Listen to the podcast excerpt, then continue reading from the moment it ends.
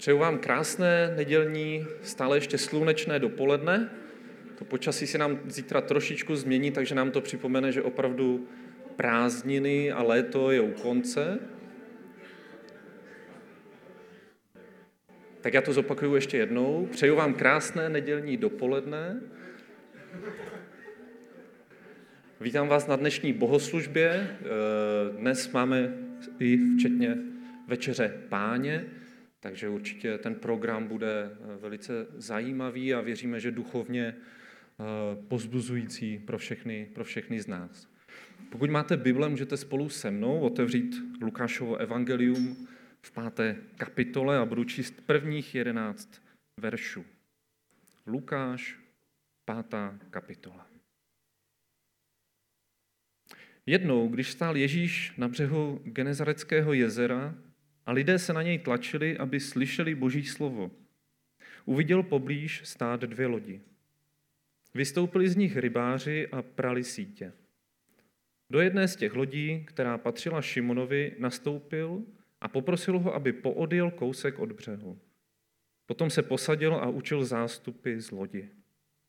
Když domluvil, řekl Šimonovi, jeď na hlubinu, tam roztáhněte sítě k lovu. Mistře, řekl mu na to Šimon, dřeli jsme celou noc a nic jsme nechytili. Ale když to říkáš ty, spustím sítě. Jakmile to udělali, nabrali takové množství ryb, že se jim sítě začaly trhat.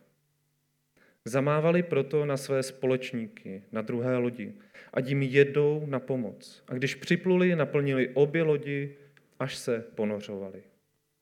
Když to Šimon Petr uviděl, padl před Ježíšem na kolena. Odejdi ode mě, pane, jsem hříšný člověk. Spolu s ostatními byl totiž přemožen úžasem nad tím úlovkem ryb. Stejně tak i Šimonovi společníci, Zebedeovi synové Jakub a Jan.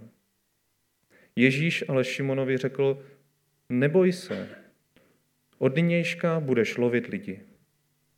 Jakmile s loděmi přirazili ke břehu, všechno opustili a šli za ním. Je to zajímavý text a já jsem si z toho vybral jenom takovou jednu malinkatou myšlenku, že lovili ryby, dělali něco, co dělali každý den, každé ráno, možná každý večer, a zrovna ten den se jim prostě nepoštěstilo, nenašli, nenašli nic.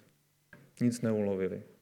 Ale ve chvíli, kdy se Ježíš přiblížil na vzdálenost jednoho metru a byli ve stejné lodi, dá se říct, že opravdu byli na stejné lodi, tak jak se říká někdy takovéto přirovnání, tak v tu chvíli se jim začalo dařit a nalovili mnoho a mnoho ryb. Tak pro mě osobně je to takové poučení nebo nějaká rada do života, že pokud je Ježíš vedle mě, je se mnou a pokud následuju to, co on říká, tak se může dařit to, co se třeba týden nedařilo. Není to automat, není eh, pán Bůh na to, že hodíme pět korun, hodíme nějakou minci, hodíme modlitbu a všechno se zadaří, ale věřím, že ta přítomnost Pána Boha a to následování nám může pomoct v každodenním životě i když to vypadá zrovna, že se nedaří. Tak nevím, co jsme každý z nás prožívali během celého toho léta. Možná byly úspěchy, možná byly nezdary, ale pokud znovu přivítáme Pána vedle sebe, v sobě a budeme ho poslouchat a následovat, tak věřím, že se nám bude dařit. Tak pokud můžete, prosím, povstaňte k úvodní modlitbě.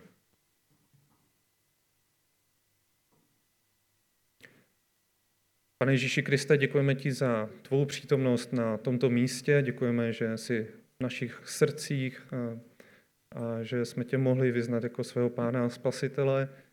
Omlouváme se za chvíle, kdy tak nečiníme a kdy si jdeme spíše svou vlastní cestou. Prosíme o to, aby si znovu vstoupil na naši loď, aby si nás vedl, aby si nám ukazoval, co je dobré a co je špatné, a abychom měli touhu a víru se znovu vydat za tebou.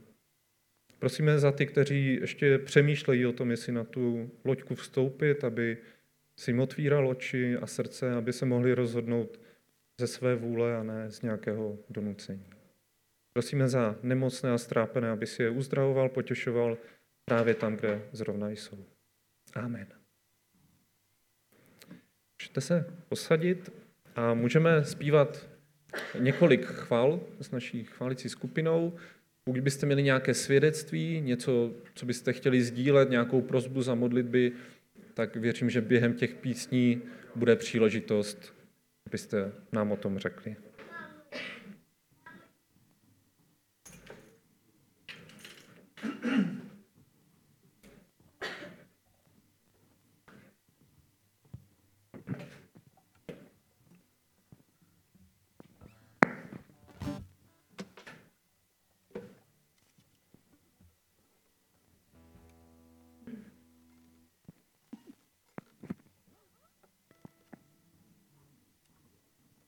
Elysium?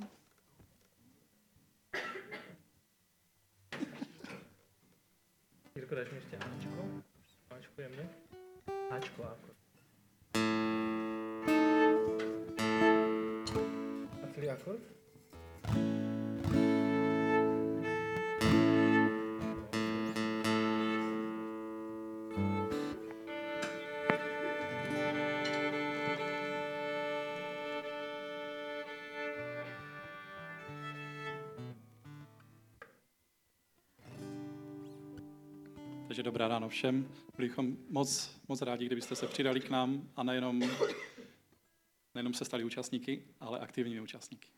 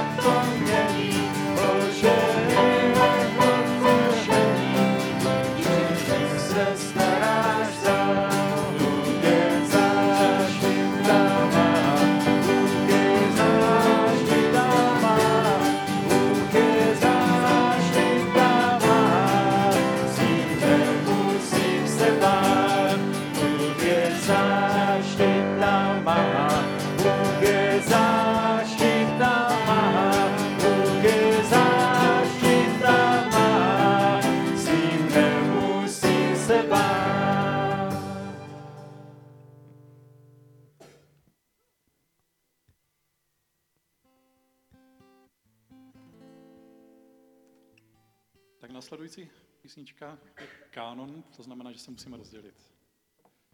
Ale jenom v té písničce, nebojte. E, tak nejdřív zaspíváme Děkujeme vroucně společně všichni tak pomalu a pak se to svížně rozjede. A jedna část se vrátí a vrátí se tady ta první polovina, ta před dveřma, a druhá bude pokračovat dál.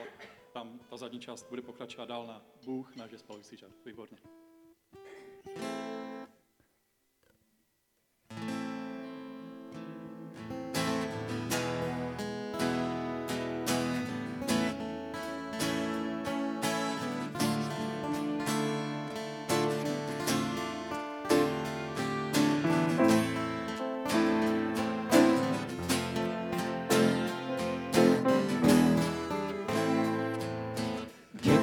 Děkujme vroucně, že nám království věčné, co nikdy se ne, sám hospodin dal.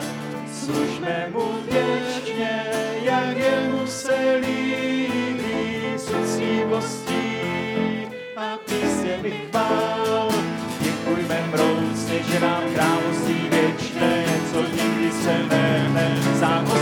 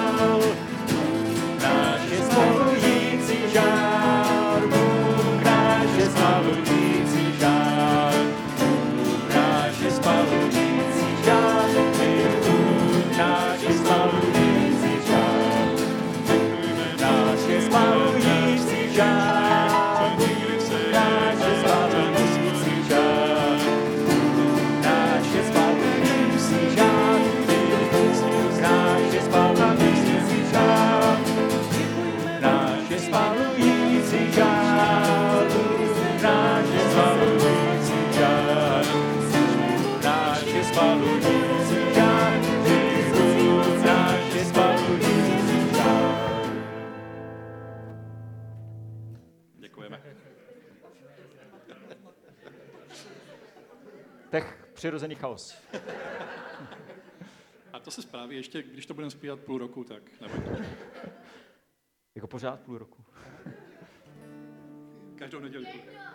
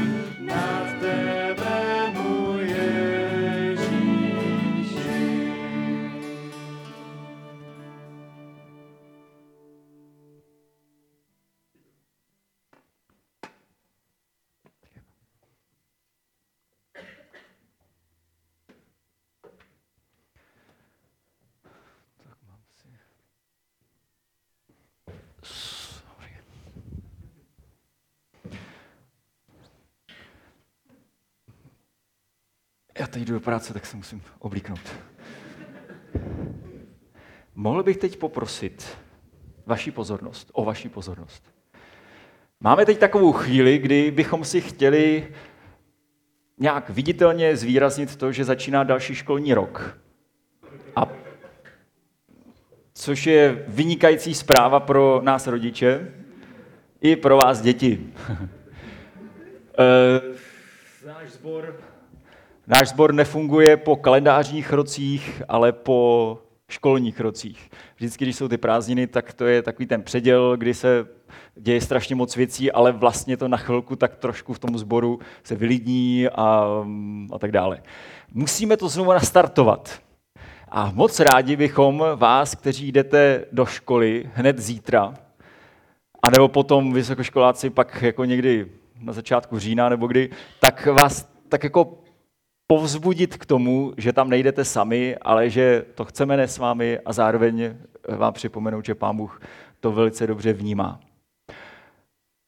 Uh, mohl bych teď poprosit, jestli byste přišli sem dopředu vy všichni, kteří jdete poprvé do nějaké školy, to znamená do první třídy, nebo do prváku na střední školu, nebo do primy na Gimplu, nebo do, do, na začátku na začátek nějakého kurzu, co ty máš?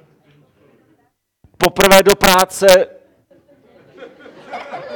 ale jo, poprvé do práce, poprvé na výšku, poprvé do autoškoly vás čeká. Je tady ještě někdo, kdo poprvé někam jde? Poprvé na dovolenou. tak, uh, nějakého nového středoškoláka nemáme nahoru? Oni spí. Dobře, no tak tady máme vás, vy jdete do první třídy, všichni tři. Tak, to je skvěle. Uh, těšíte se? Jo, ty ne, ale ne, to se to nebojí, to, to se těš, to je náhodou dobrá věc, první den. Takže určitě, určitě to mějte jako takový dobrý zážitek, který vás čeká. Jo. No, ale abyste tady nebyli jenom vy tři, uh, mohl bych teď poprosit všechny děti, které potom uh, které obvykle chodí ještě do besídky. Pojďte sem dopředu. Filipe, mě, to, mě tady vložně chybíš. Já jsem si říkal, že... No jistě. Pojď. To prostě nedává soukromí, když tady nejseš. No do třetí. Ale jdeš poprvé do třetí. Poprvé do třetí, to je přesně. Tak pojďte, po, po, pojďte kousek sem, ať se tady vejdete. No, vidíš, to je krásný. Pojďte se trošku posunout, tak se tam vejdete. Skvěle, super, ahoj, ahoj. Tak, ještě nějaké děti dneska půjdou do besídky? Máme tady, tamhle máme ještě nějaké děla, ono nejdou, dobře. Tak vy děti nás aspoň poslouchejte tamhle z akvária. No, tak, děti. Vědete poprvé do nějaké třídy. tak, já se za vás chci pomodlit, abyste mohli tady mezi námi zažít to, že my na vás myslíme, že nám není jedno, co se s vámi děje a, a že vám chceme celoživotně dávat jenom před oči, ahoj, Krišpíne, jenom před oči to, že, že vás má Pán Bůh rád a my taky. A že Pán Bůh s váma bude dokonce i tam, kde my ne, být nemůžeme. Tak, já se za vás pomodlím a já teda do toho zahrnu vlastně všechny studenty, kteří poprvé jdou do nějaké třídy. Uh, i po druhé třeba, kdyby tady byl někdo, kdo by šel do té samé třídy. Ale... tak jo, já se pomodlím. Jo? Pane Ježíši Kriste, máš rád všechny lidi a ozvlášť máš rád lidi, kteří se chtějí něco učit, protože si jsou vědomí toho, že jsou malí a že jim něco schází. Moc tě prosíme za to, aby tyhle naše děcka, zvlášť ty, které jdou poprvé do školy, tak aby mohli zažívat pokoj, radost, těšení se na to, že se naučí něco nového. Prosíme tě za jejich učitele. Neznáme je, ale moc tě prosíme za to, aby ty sám si na ně působil, aby tyhle děcka mohly zažívat ve škole něco dobrého. A prosíme tě za sílu pro jejich rodiče. Děkujeme ti za to, že každý z nás se něco učí, takže se může dávat do tvé ruky. Amen. Tak, ale ještě neodcházejte. Eh, já totiž budu potřebovat teď eh, vaši trošku asistenci. protože vy za chvilku půjdete do besídky a já bych, já bych chtěl s pomocí vás sehrát takovou trošku scénku, kterou, která se mi potom bude hodit eh, při kázání. To vy budete v nebo prostě budete dole si, si tam trošku hrát. Já bych potřeboval, jestli teď chvilku jste mohli něco takového udělat. Filipo, prosím tě. Hele, pojď se tady takhle sem postavit. Jo. Ne, že to je v pohodě úplně. Tak. Hele, já ti tady něco půjčím, jo. Ne, ale tam taky teda není, ale vem si to, prosím tě. Drž to, musíš to, musíš to nějak držet, jo. Jo. To, když mě nepojď kousek takhle sem stranou, jo, ono to je takový nebezpečný, jako, hele, ti, hele, já ti poradím, ono se dá takhle, dá takhle, rozumíš, jo? Chápeš, chápeš, jo? Baťoch, jo.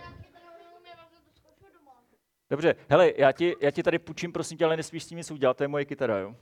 jo? Ale ta tam opravdu je, jo? Tak si prosím tě vem. Jo. Dobrý, držíš? Jo. Skvěle, jo. Jo, tady prosím tě, ještě, ještě, ještě ti tady chybí kaporaster. Jo.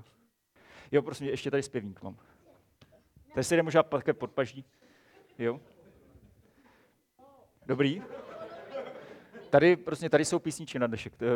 Mohl bys to někam za ucho? Ne, ne. Tak, dobrý. No, tak tady máme takového uh, obdařeného člověka. Jo, dostal toho mnoho, nebo spíš on toho hodně drží. Jo. No, Krišpíne, mohl bych tě o něco poprosit? Byl bys takový kamarád, že by si na chvilku půjčil Filipovi to autíčko? Na chviličku, neboj, on ti to nesebere, jenom mu to na chvilku půjčíš, můžeš? Jo. Protože ale ty to ne, musíš držet, ty, ty Filipe, musíš ty věci držet, jako máš je, jo? Dobrý. Tak, tak mu to půjč, to, to autíčko.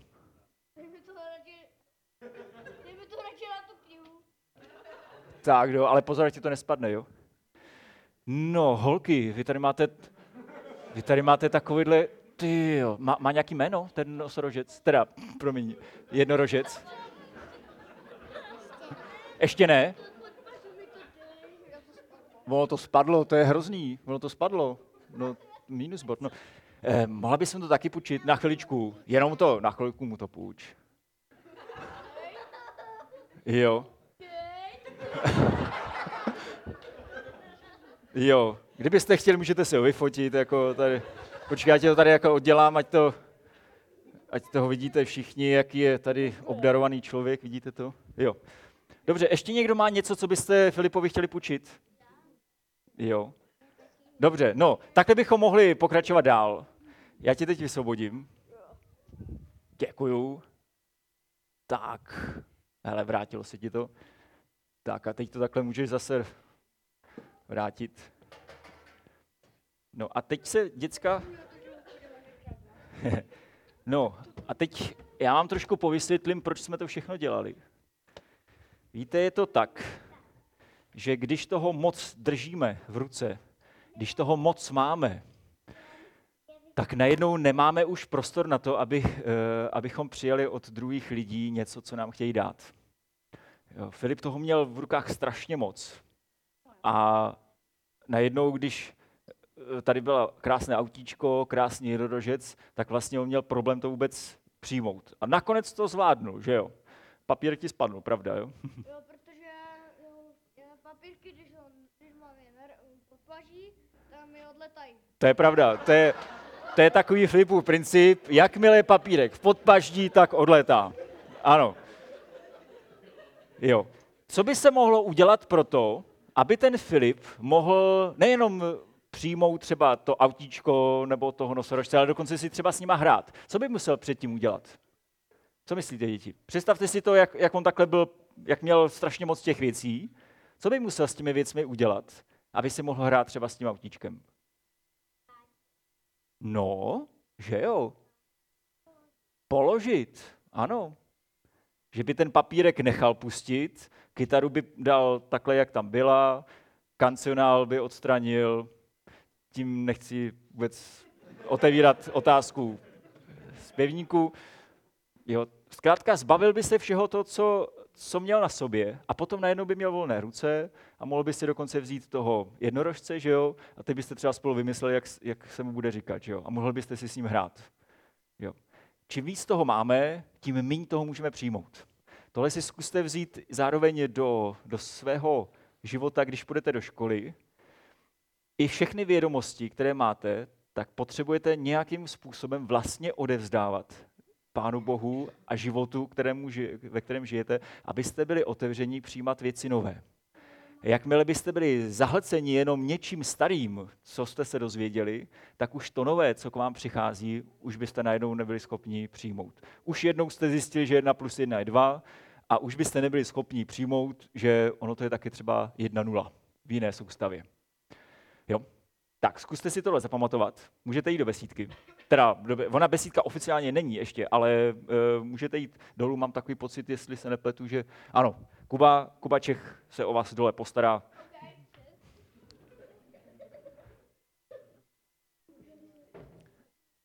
Určitě to bude bratr starší, možná i kazatel, v každém případě minister spravedlnosti a možná i prezident.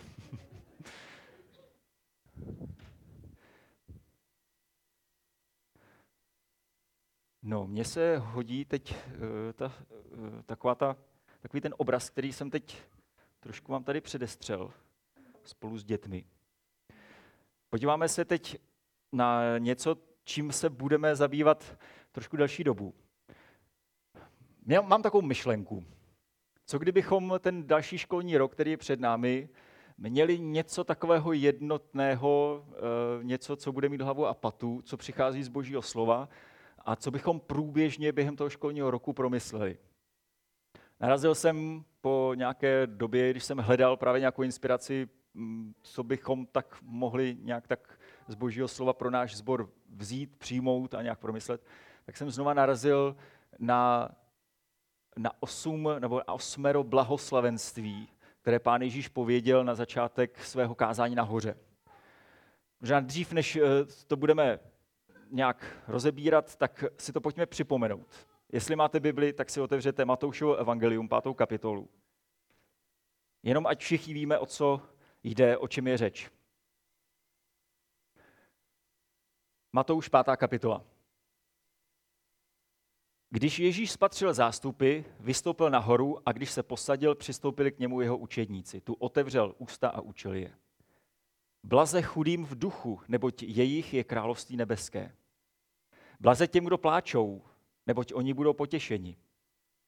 Blaze tichým, neboť oni dostanou zemi za dědictví. Blaze těm, kdo hladovějí a žízní po spravedlnosti, neboť oni budou nasyceni.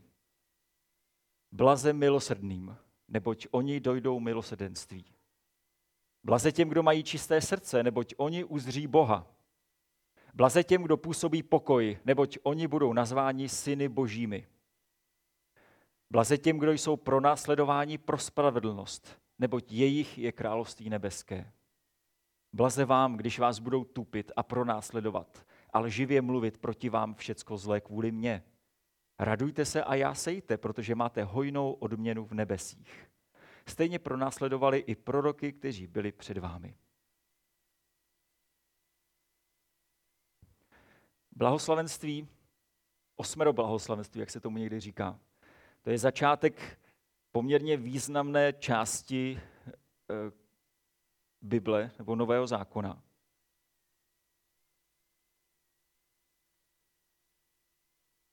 A um, já bych rád, kdybychom se celý ten školní rok tím trošku zabývali. Kdyby každý měsíc jsme měli před očima jedno to blahoslavenství. Závěr toho roku školního to ještě uvidíme, že máme osmero blahoslavenství a máme deset měsíců, ale nebojte se, nějak to vyjde. A vždycky celý ten měsíc bychom se mohli zabývat právě eh, jedním z těch blahoslavenství. Ale ne tak, že bychom pořád do kolečka mluvili o tom blahoslavenství jednom, ale zkrátka například teď máme první blahoslavenství, blaze chudým v duchu, nebo těch je království nebeské. A zkusme celý ten měsíc společně promýšlet, co to znamená. Co to je duchovní chudoba. Co to znamená, že někdo vlastní boží království a dokonce ten chudý v duchu. Co to znamená? A mám připravených několik takových um, příběhů z Bible, které to z nějakého úhlu pohledu nějak komentují. Dneska budeme mít první z nich. A každý ten měsíc, když se budeme scházet v těch našich skupinkách, tak máme příležitost to rozebrat v osobním spontánním rozhovoru a domýšlet, co, jak, jakou s tím máme zkušenost my sami. Co nám to říká, jak to vidíme nebo nevidíme v našem životě, kde nám to drhne, kde tomu nerozumíme. A zase může vyvstat zase x dalších, třeba i biblických příběhů nebo nějakých výzev, anebo prostě těch našich vlastních příběhů. Zkrátka, zkusme hledat odpověď na to, co to znamená být chudý v duchu, nebo co to znamená být milosrdný, být tichý, žíznit a hledovět po spravedlnosti. Co se děje s člověkem, který má bolest.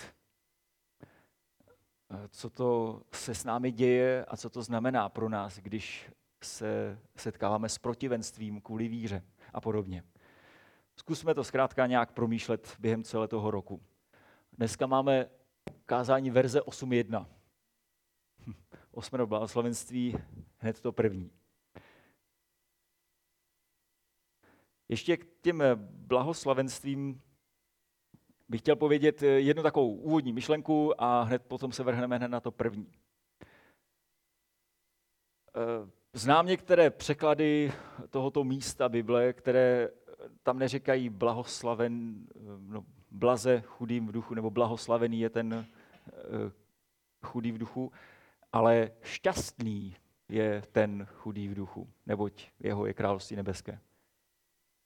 Um, je to problematické vyjádření, protože když někdo řekne o sobě, že je šťastný, záleží, co s tím myslíme, nebo no, jaký význam tomu slovu dáme, nebo uh, kdo to vlastně o kom říká. Ale když my se cítíme být šťastní, tak to v mnoha případech je něco velmi subjektivního. To znamená něco, co záleží na našich vlastních pocitech, na tom, jak my hodnotíme tu situaci. Teď prožívám něco šťastného, teď něco nešťastného, teď něco, co mě pozbuzuje, teď něco, co mě nepozbuzuje. A takže něco podle toho mého pocitu, ono to je moderní v dnešní době, podle toho pocitu mého posuzuju, jestli to, co se odehrává, je dobře anebo špatně. Takhle se cítím dobře, v tom případě to, co prožívám, je správně. Teď se cítím špatně, to znamená, že je něco v nepořádku. A možná právě proto, že to je ošidné takhle posuzovat vlastní život a vlastní okolnosti života, tak pán Ježíš tam dává právě těch osm blahoslavenství.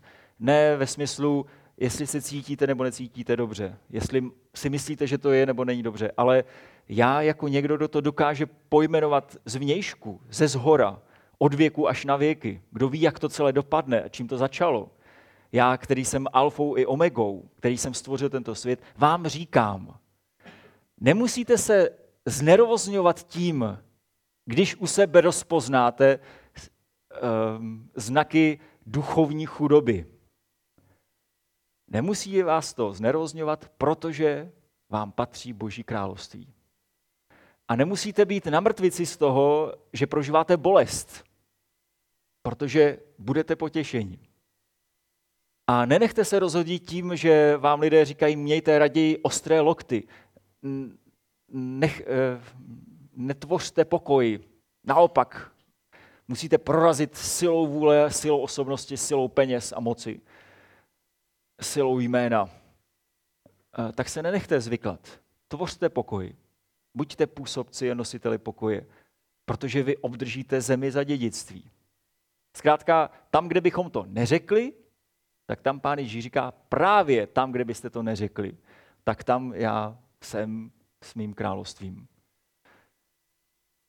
To, čím svět pohrdá, to, co napadá, to, co je pod palbou okolností a kritiky, pohrdání, to je ve skutečnosti projevem Božího království mezi námi.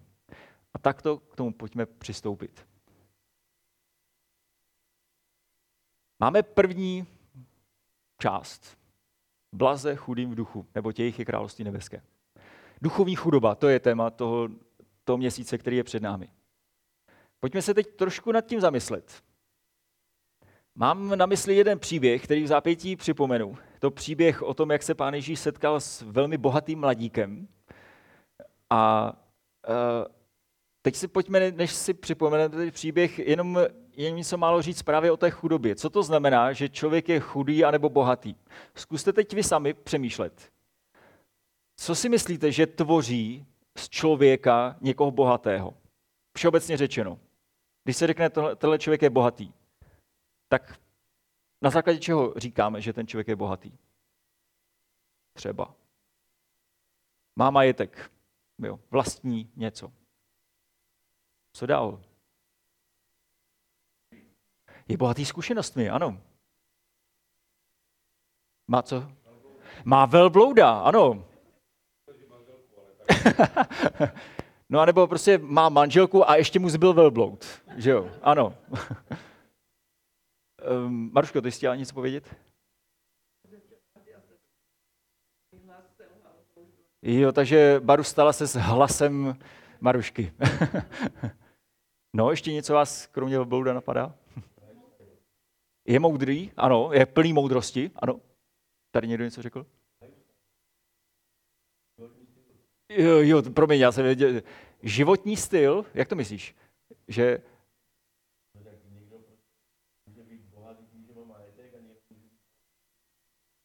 Jo, takhle, jasně. Prostě užívá si život. Ano. Mhm. Z akce do akce jede. Jo, tu je na Malorce, tu je, mm, je v Domažlicích, ano. Dobře, já když jsem promýšlel tohle téma a v podstatě jenom k tomu přidám něco, než že bych řekl, teď vám řeknu, jak to je, spíš jenom, jak já o tom přemýšlím. Bohatý člověk je ten, který si může díky svému bohatství dovolit nezávislost. Může si zaplatit nezávislost. Je to člověk, který je zajištěný, který má, nebo zajištěný, nebo zabezpečený. Má díky svému bohatství jistotu. A, a je vlastníkem mnohých věcí. A naopak, kdybychom to obrátili, kdo je tedy chudý, tak to už možná nemusíme uh, zase znova dělat plebiscit, ale zkusme si vlastně to jenom převrátit. To znamená, že to, co jsme předtím řekli o těch bohatých, tak převráceně to platí o těch chudých. To znamená, kdybych použil um, ty tři znaky, které jsem já k tomu přidal, tak bohatý člověk si může dovolit být nezávislý, má na to, aby nebyl závislý na ostatních, ale chudý člověk, ten si to dovolit nemůže, ten je závislý na ostatních. Při nejmenším je závislý na Pánu Bohu.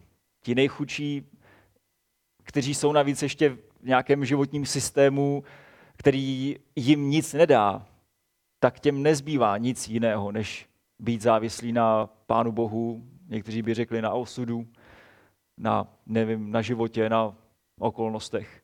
Zkrátka, oni si nemohou dovolit si zaplatit život takový, jaký by chtěli. Bohatý člověk je zajištěný. Jakmile se mu zlomí noha, tak mu má na to, aby mu doktoři pomohli. Jakmile ho vyhodí z práce, má dostatek na kontě, aby měli nadále na to, aby jako rodina jeli na dovolenou. Ehm, chudý člověk, ten zajištěný není. Chudý člověk žije v podstatě od skývy ke skývě. Skýva je chleba, jako kousek chleba. No. Tam, kde bohatý člověk vlastní něco, tak chudý člověk toho mnoho nevlastní. A nebo dokonce nic není jeho. Eh, když se mluví o penězích, tak tam si to dovedeme představit, myslím, že velmi snadno a mám za to, že pán Ježíš to přesně takhle myslel s tímhle světem, že nám dal ty viditelné, hmatatelné věci pro to, abychom chápali ty neviditelné.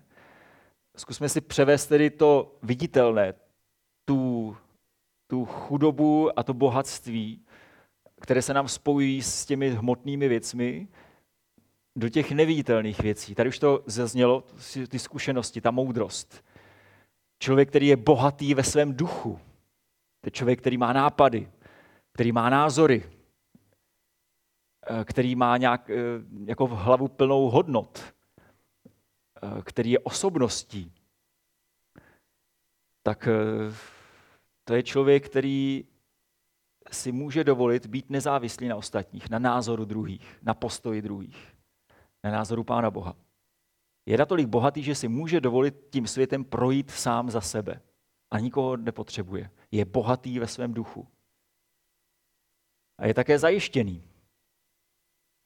To znamená, že on ví, jak to je. On ví, na čem záleží život. On ví, jak to udělat, aby ten život byl šťastný. On ví, jak to je s tím spasením. On ví, jak vykládat Bibli. On ví, kdo to je Bůh. On rozumí tomu, co je to hřích, co je to odpuštění. On prostě má jistotu v tom, co ví. A, a také toho mnoho vlastní. On vlastní pravdu. Je to jeho pravda přece. Jeho názor. Nikdo nemá právo s ním hýbat. Je to jeho názor. Je, on si na to přišel. Jsou to jeho nápady. Je to jeho písnička, kterou vytvořil. Je to jeho kázání, které se stavil. Je to jeho myšlenka, která ho napadla. Ale chudý v duchu, to je někdo, kdo, kdo je závislý. I ve svém myšlení, ve svých hodnotách, v sebepojetí je závislý na druhých. Na prvním místě na Pánu Bohu. Je nezajištěný. Věřím, nevím, ale věřím.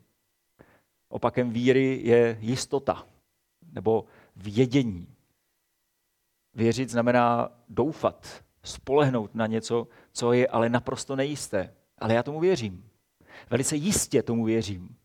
Ale to, čemu věřím, to nemůžu dokázat. Jenom Pánu Bohu věřím. Nemám jistotu, ale důvěřuju, mám důvěru. A nevlastním nic. Žádná myšlenka, která mě napadla, tak není moje ve skutečnosti. Jestli mě něco geniálního napadle, tak, tak to je jenom proto, abych to přijal a dal ostatním.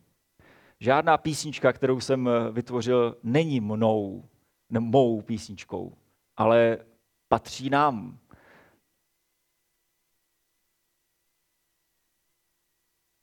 Být bohatý nebo chudý v duchu, to znamená vlastně nějak vnímat míru nezávislosti, míru zajištění a míru vlastnictví v oblasti našich postojů, hodnot, názorů, sebepojetí v naší víře, ve všem.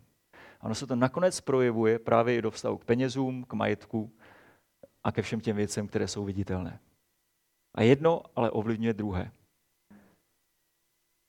No, teď, aby to nebylo jenom eh, takové teoretizování, tak pojďme si připomenout přeci jenom příběh. Je i v Matoušovi, ale mně se víc líbí ta mm, verze Markova. Desátá kapitola Markova Evangelia. Od 17. verše jenom do 22. Marek 10, 17 až 22.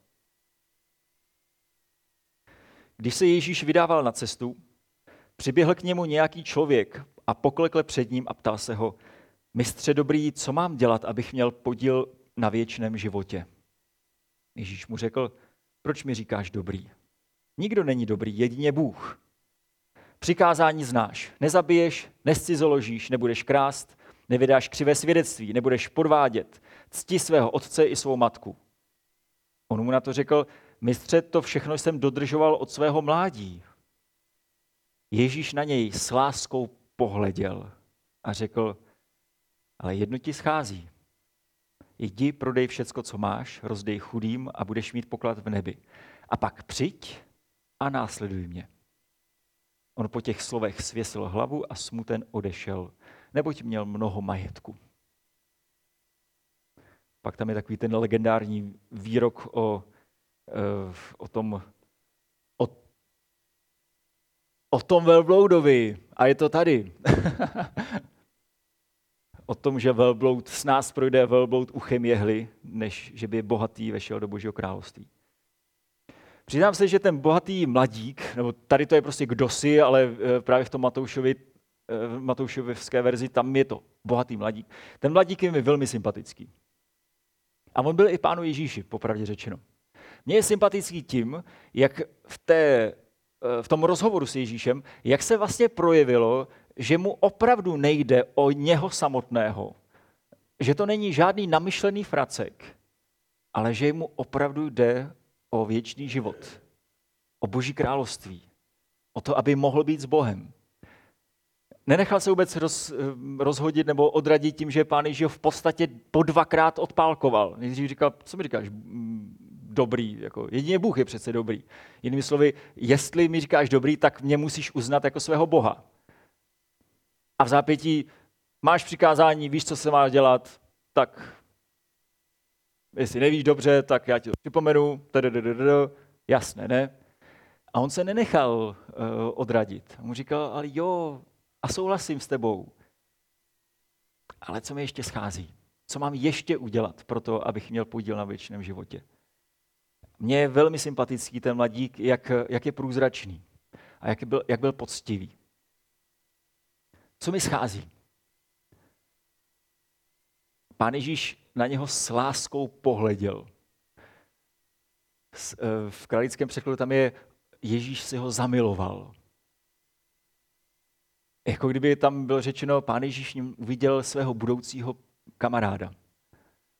Uh, uviděl člověka, kterému byl velmi blízký a kterého velmi chtěl mít u sebe. A tak mu řekl, co mu schází. Ale on mu to řekl vlastně v takovém, v takovém dvojhmatu. On mu neřekl vlastně, co, mi, co ti schází. To, je, to byla ta slepá ulice. Co mám ještě udělat?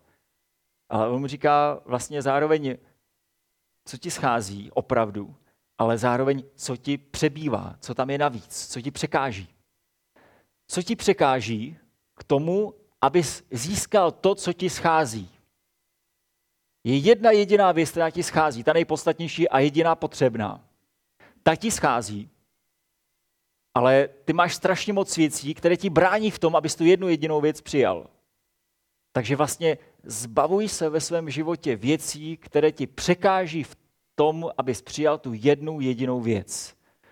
Jenom si představte, připomeňte to. Filipa byl tady jako vánoční stromeček a najednou, jak on chudák měl přijmout ještě nějaký dárek eh, jako od ostatních kamarádů. Neměl čím to přijmout, protože měl plné ruce.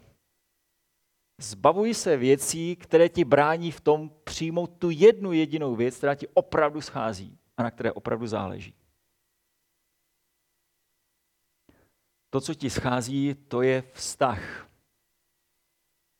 To, co ti neschází, to je to, co máš udělat pro to, abys měl podíl na větším životě. To, co ti schází, je jednoduše vztah. Chybí ti láska. Chybí ti společenství s tím, kdo tě má rád. To ti chybí. A to je to jediné, co ti chybí. A kdyby všechno ostatní zmizelo, tak najednou zjistí, že máš prázdné ruce pro to, aby s plnými hrstmi přijal lásku, která se ti nabízí. Je tam dvojí, dvojí otázka. Co mi překáží a co mi schází?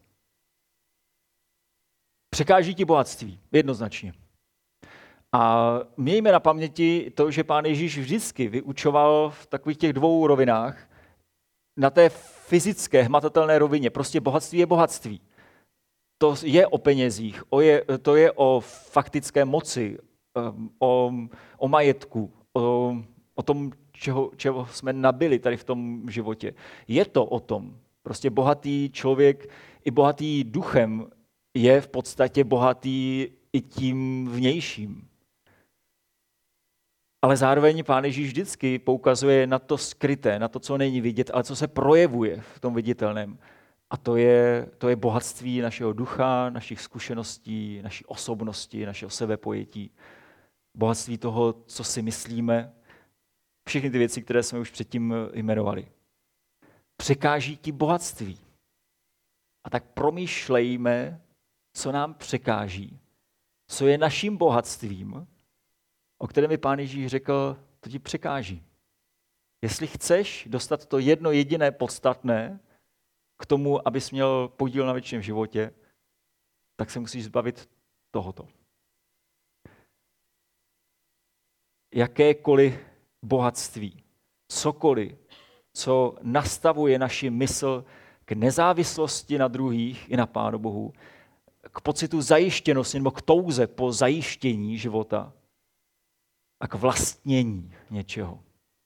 Zbavujeme se ať na té materiální, anebo na té myšlenkové úrovni, co, čehokoliv, co naší mysl formuje k nezávislosti, k zajištění a k vlastnění. Protože to, co ti schází, to je láska. Jakákoliv láska, cokoliv, co nastavuje naše srdce ke vztahu závislosti, k důvěře a k pozornosti vůči potřebám druhých, tak to pěstujme.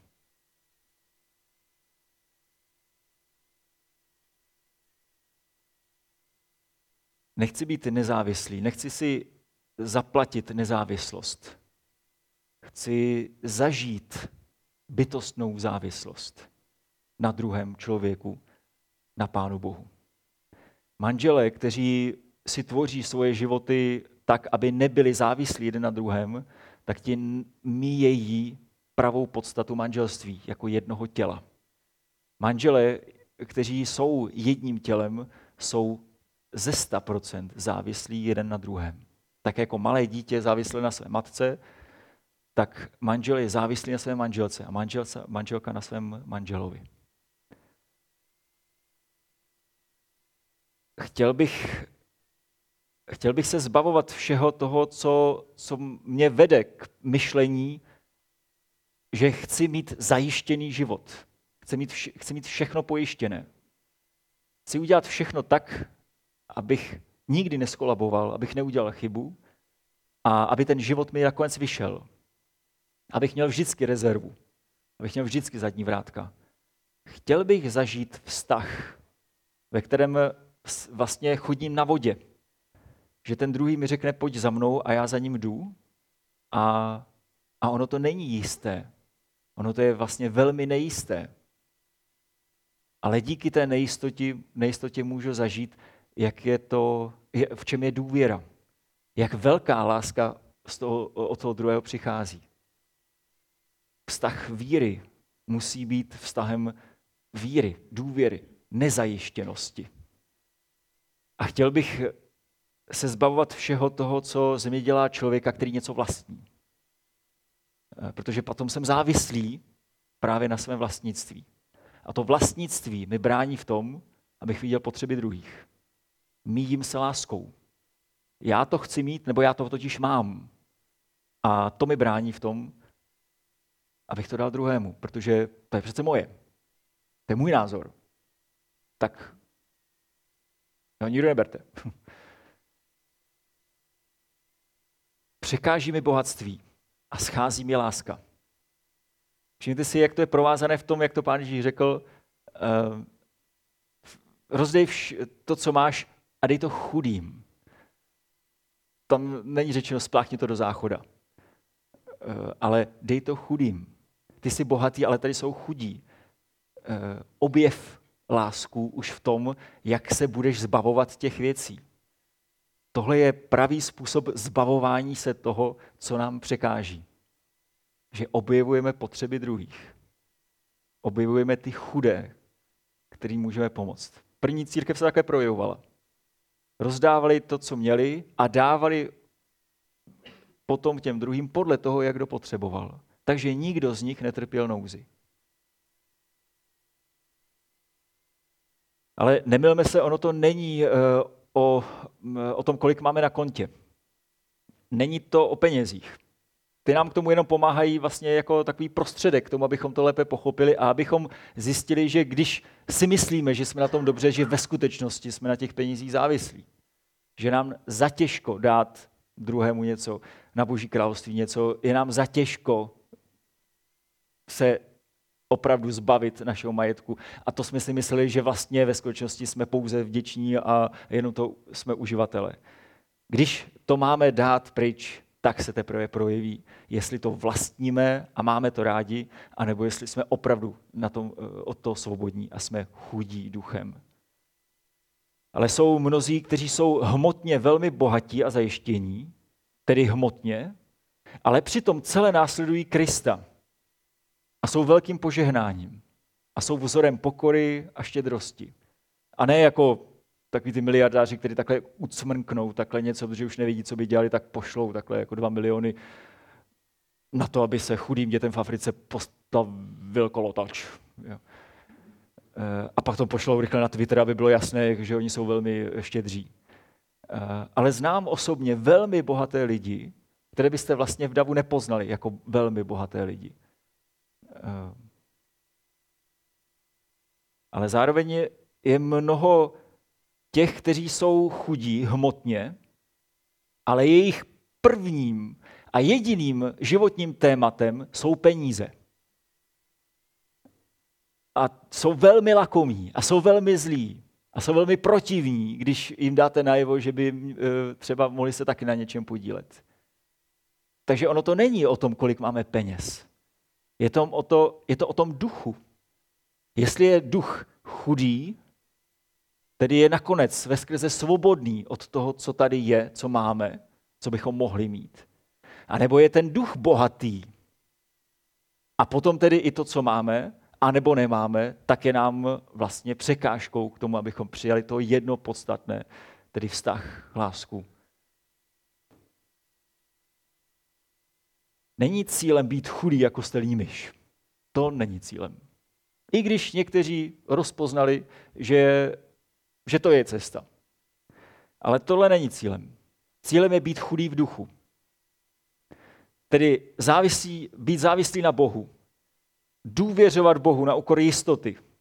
A dávat vše Bohu. Ne jako svému mocnáři, ale jako nejlepšímu příteli, který to tež dělá vůči mně.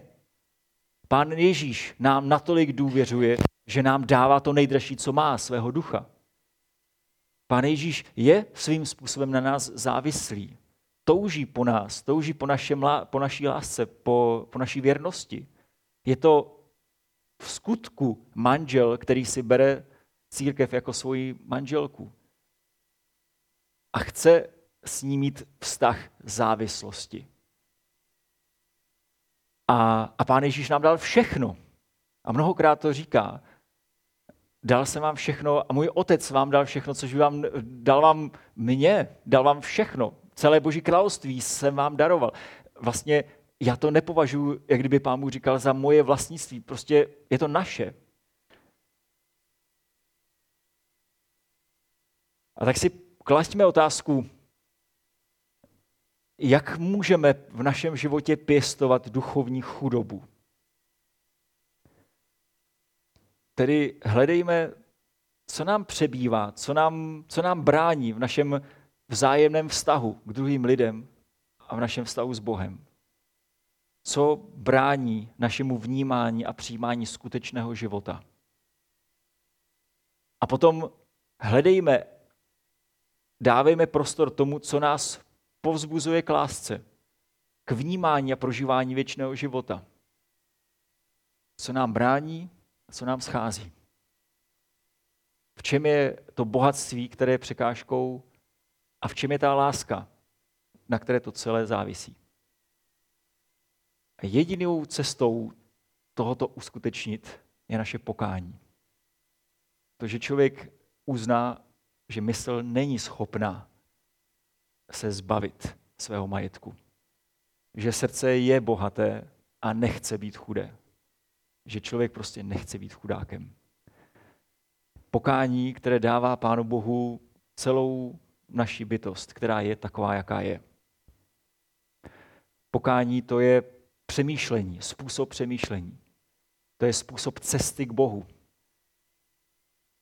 To je rozhodnutí klást si nejniternější dvojotázku. Co mi překáží a co mi schází, aby žil plnohodnotný život. Tomu se říká pokání. S tímhle jdu za Pánem Bohem. S vírou, že jdu do blízkosti někoho, kdo se, kdo mi dal všechno. Kdo se mnou bude nakládat jako nejlepší přítel s nejlepším přítelem. Amen.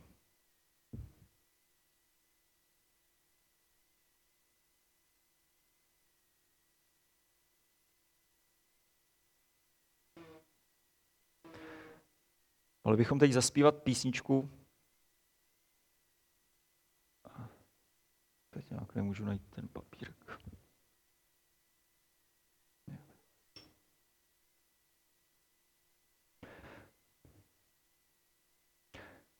A zaspíváme písničku Jen v Kristu mám naději svou. Tak jestli bych mohl poprosit zase hudebníky. Jen v Kristu mám naději svou.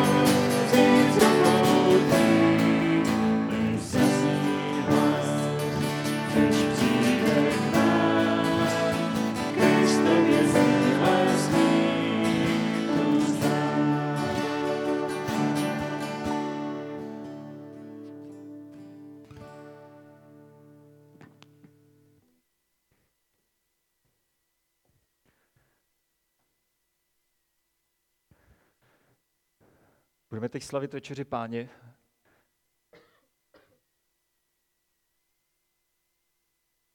A večeře páně je hostinou chudých. Člověk bohatý, který se chce pochlubit svými skutky, svými zásluhami, svou vírou, množstvím desátků, čímkoliv by se chtěl pochlubit před Pánem Bohem, před druhými, tak ten má jistě mnohé další příležitosti, jak to dát někde najevo. Ale tady to nic neznamená. Tady se nikdo ničím nechlubí. Tady pouze chudí přijímají obrovský dar Boží milosti.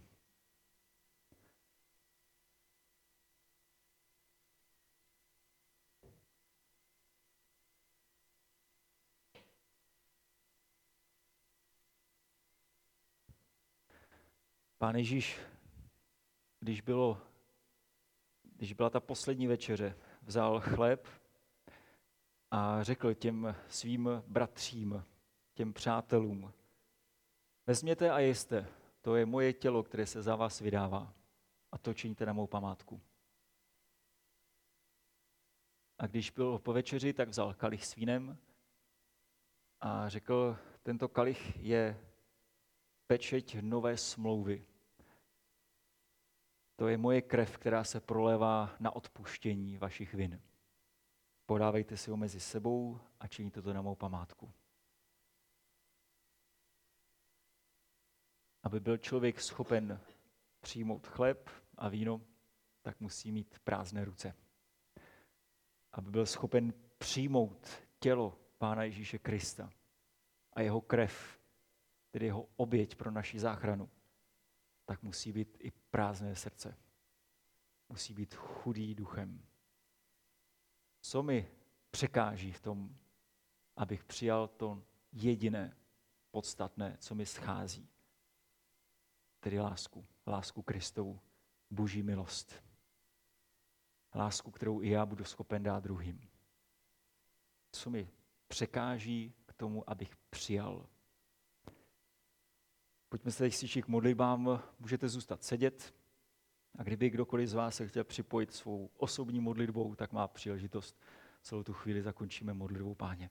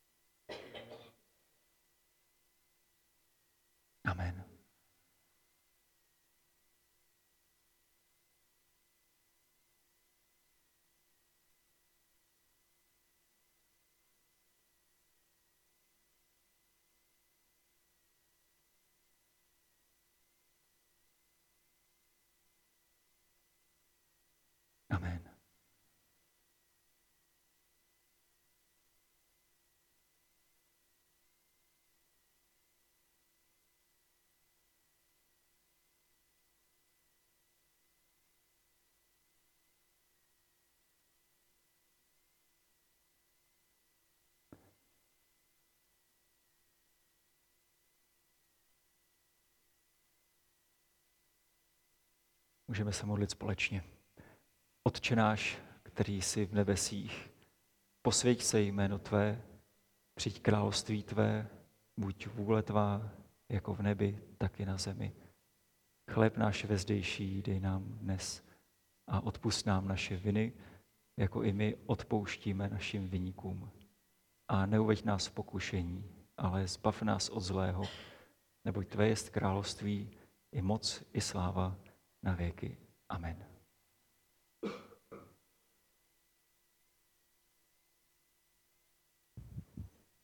Pán Ježíš přišel proto, aby hledal všechno to, co zahynulo.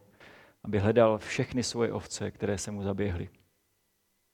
Ty spravedlivé nechal na pustém místě, aby měl čas a prostor hledat ty ztracené. Ty, kteří potřebují jeho milost. Vy, kteří jste těmi, kteří vyznávají svou lásku k Pánu Ježíši Kristu, kteří mu vyznávají svoji potřebu jeho milosti, tak eh, přijďte. Všechno je připraveno pro to, abyste mohli přijmout ten největší, největší dar a jediný potřebný k naší spáse. A to je boží láska k člověku. A ono vás to změní. A podávejme si to mezi sebou, abychom si vzájemně zvěstovali, že ta láska, kterou Pán Ježíš má ke každému z nás, máme i jeden vůči druhému. Že nás proměňuje a dělá z nás společenství lidů Kristova. Lidů, který nejenom, že přijímá, ale to, co přijal, to také dává dál. Protože nevlastníme ani církev, ani boží slovo, ani svátosti, ani teologii, ani nic. Pouze to máme a pouze tím sloužíme sobě navzájem a všem kolem nás. Můžete zůstat sedět u večeře, páně. A chtěl bych poprosit, jestli, a nebo ne, víte co, pokud můžete, pojďme se všichni postavit. Já myslím, že už jste seděli dlouho. Já jsem už tam takhle zahlédnul to, že to... Chtěl bych poprosit starší, jestli by přišli sloužit.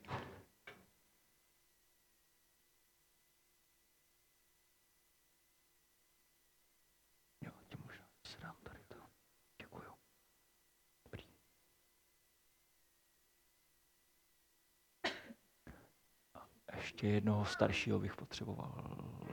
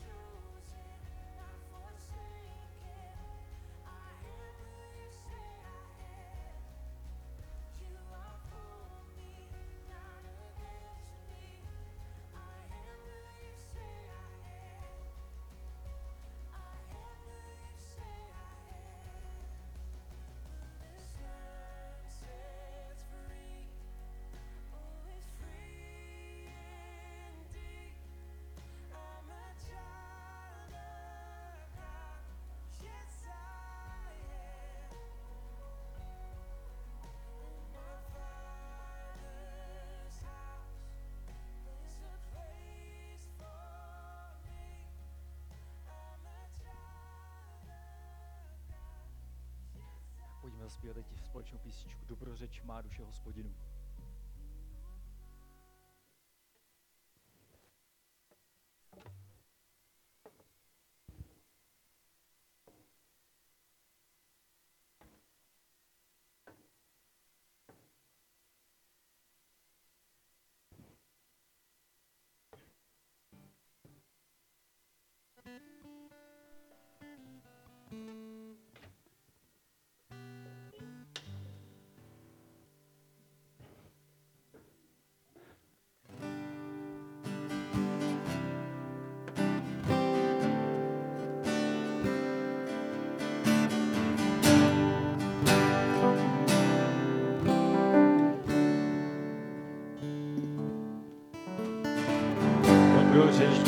Dobrořeč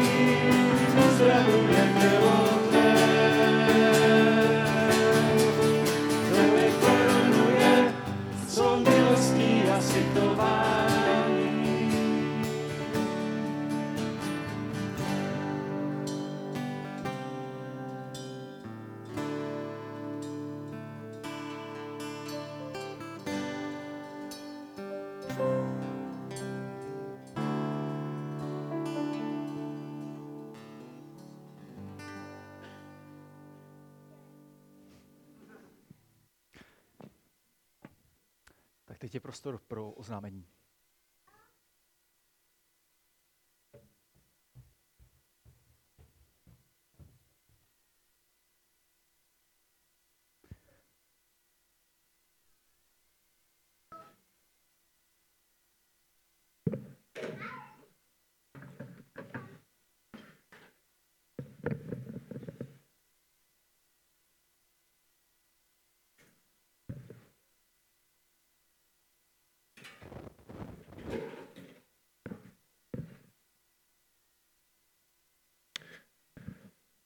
Tak, dneska mám pro vás hodně oznámení, jak je to v té reklamě. Tak eh, doufám, že to, co Roman říkal, tak eh, možná byste měli teď opustit všechny svoje myšlenky a, a úkoly, které máte a možná dávat trošičku pozor v tom, co budu říkat. Sám doufám, že řeknu všechno, co chci, protože jsem si to musel i napsat a něco ještě přišlo během, během eh, rána. Tak, začněme tím, že na nástěnce je nový papír na to ještě až potom, eh, že na nástěnce je papír, kde si můžete objednat hesla jednoty bratrské. Velice upřímně už jsem se v těch heslech tak ztratil, že nevím, o která hesla jde, takže nejlepší je... No to jo, ale jakože jich je tolik, jo, že těch hesel... Jo, tak tohle jsou hesla jednoty bratrské a hesla s diářem. Jo. Jo, jo, jenom komentář.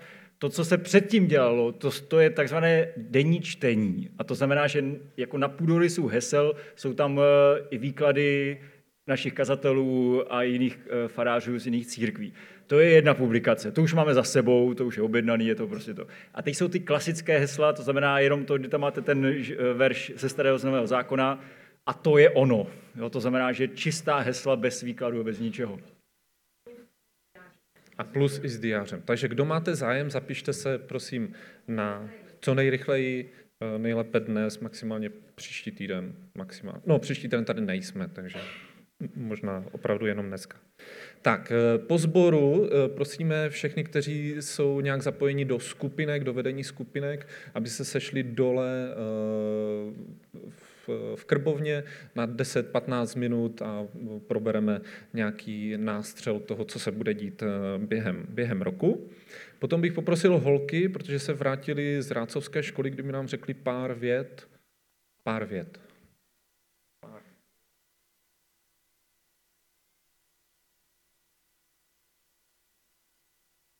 Jo.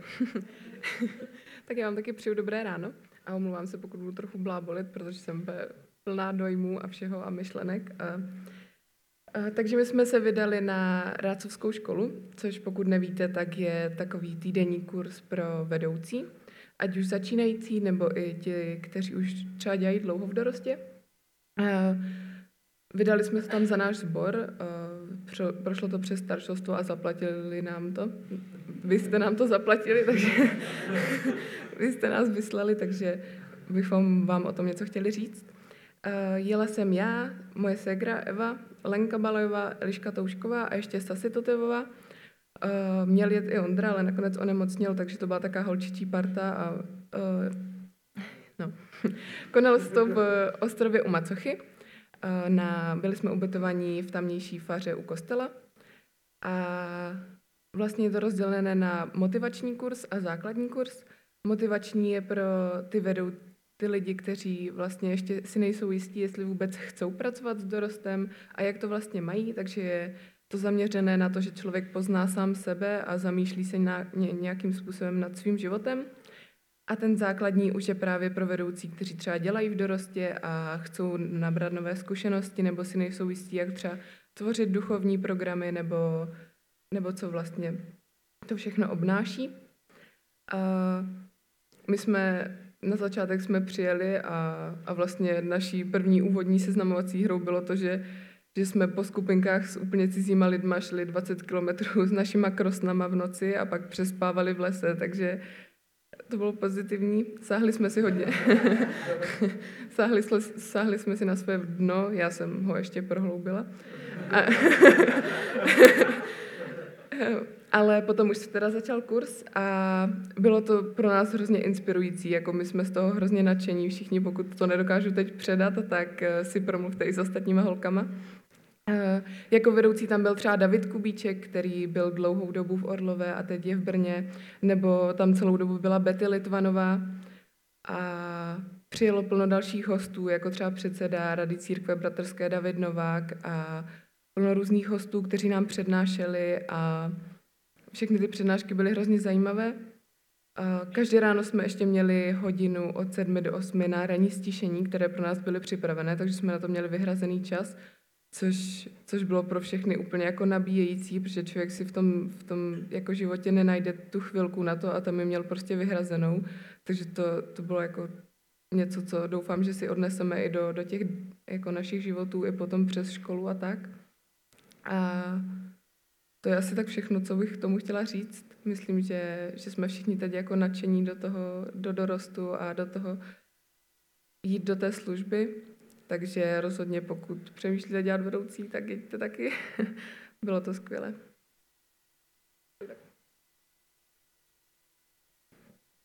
Díky moc. Tak pojďme se už podívat na pár fotek z toho, co se dělo na mládeži. První byl festival United eh, ve Vsetíně. A máš k tomu něco do... A tak pojď.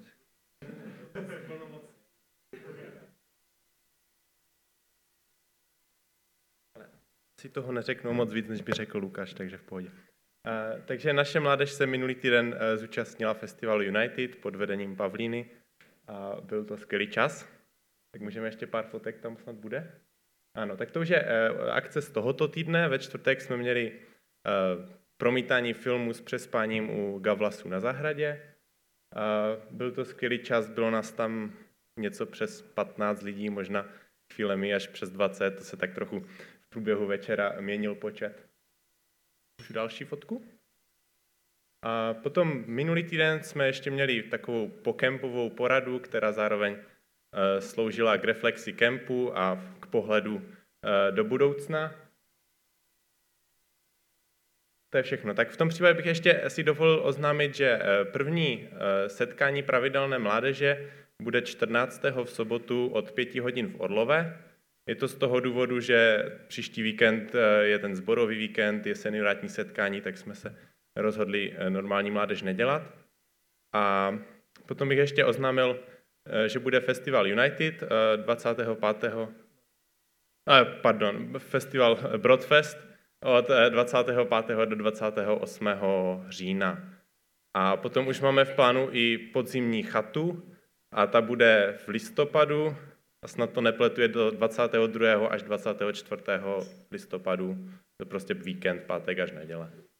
Tak to by bylo z mé strany všechno a těším se na mládežníky na mládežnických akcích.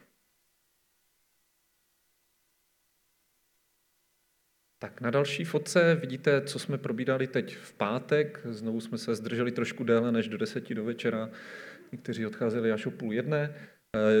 Přemýšleli jsme o tom celém roku, dá se říct trošku jakoby dál, co, co dělat, co nedělat, takže je tam mnoho akcí, speciálně do konce ledna je to hodně, takže vězte, že vás budeme oslovovat k tomu, abyste nám s tím pomohli, nebo aby jsme všichni toho byli nějakým způsobem součástí, nejsou to akce staršostva, je to, jsou to akce sboru a tak věříme, že jako spolek křesťanů a přátel sboru a já nevím koho všeho, budeme moci zasáhnout eh, mnoho lidí kolem, kolem nás. Ty se zvedl a nevím proč. Dorost, tak to až potom. Eh, co se týče nedělních sbírek během července a srpna, tak dohromady bylo přes 17,5 tisíce korun, takže moc děkujeme za všechny ty dary. Eh, co se týče nějaké, nějakých oblastí, kde stále zháníme lidi, kde nám postupně lidi třeba otěhotní nebo něco tak v tom smyslu, tak eh, potřebujeme teď nové vedoucí do besídky a, a může to být opravdu pro kohokoliv. Já osobně bych tam třeba rád viděl i nějaké babičky, dědečky, kteří mají mnohé, co říct eh, těm, těm menším dětem, eh, takže věk není eh, omezující, naopak je si myslím, že velice dobrý pro, pro všechny ty děti. Takže opravdu hledáme další vedoucí do besídky, protože těch dětí stále, stále přibývá. Dále hledáme osobu nebo osoby, které by nám pomohly uklízet modlitebnu, ta první služba do besídky je bezplatná, ale ta druhá je už zaplacená. Jo? Tak eh, kdyby měl někdo zájem, tak je to uh, volné. Dnes se ve čtyři hodiny odpoledne koná v Orlové dernisáž fotek uh, z různých cest po světě, takže pokud máte zájem, tak dnes ve čtyři hodiny odpoledne v CB Orlová. Co se týče těch pravidelných setkání, tak Kuba už naznačil eh, tu mládež. Ve středu začínají biblické hodiny od 18.15. Setkání maminek nevím, jestli teď už třeba bude v pátek nebo nebude, tak maminky se domluvte mezi, mezi sebou a dorost můžeš říct, kdy bude třeba první a co bude následovat. Dobré ráno, máme to úplně stejně jako mládež, jelikož se bude v Malenovicích ten příští týden, tak první dorost bude teď 13. A změna, kterou chceme vyzkoušet, budeme pouze v Havířově, nebude se přijíždět, takže nebudu vás obvolávat, a, takže rodiče, vozte děti začínáme vlastně na 17 hodin, začínáme 17.15, ale jsme rádi, když se sejdeme už v 17. A hned následující týden odjíždíme na chatu, takže už to zmiňuji teď, než mi pak někdo řekne, že to nevíte. 20. až 22. jedeme na chatu. Jo, i Sasi to ví, už super. takže s tím počítejte, 20. až 22. září máme chatu. Jo, blížší informace předáme. Malenovice už byly zmíněny několikrát a ten další slide o tom eh, mluví velice jasně. Příští týden jedeme do Malenovic, Očekávejte, že večeře je kolem 6. hodiny večerní, podle toho, jak budete přijíždět. Večerní program bych si typnul tak někde kolem půl osmé, by mohl nějakým způsobem začít. Ještě jsme ho ani nevymysleli, takže vězte, že je to spíš o tom, že budeme spolu, že budeme spolu zpívat, možná nějakou hru zkusím vymyslet a kdyby se chtěl do toho někdo zapojit, tak určitě je vítán.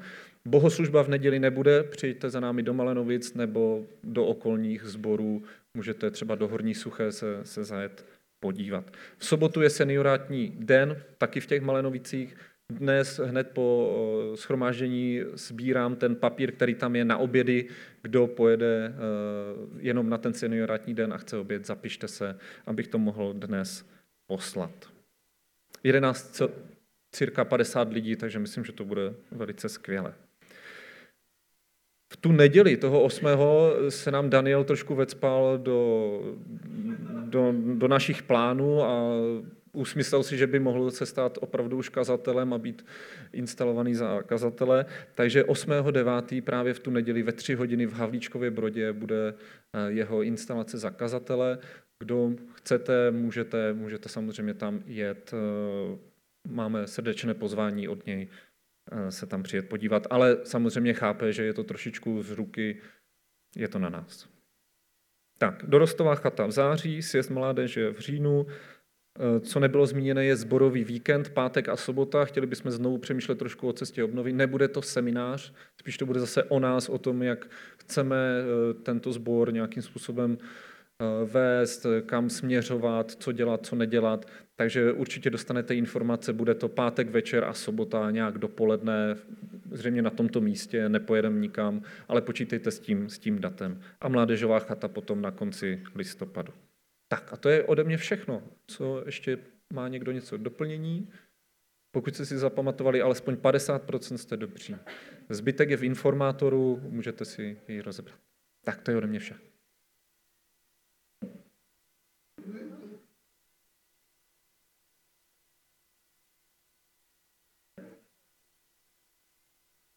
Tak než se definitivně rozloučíme, tak já pro vás vyprosím požehnání.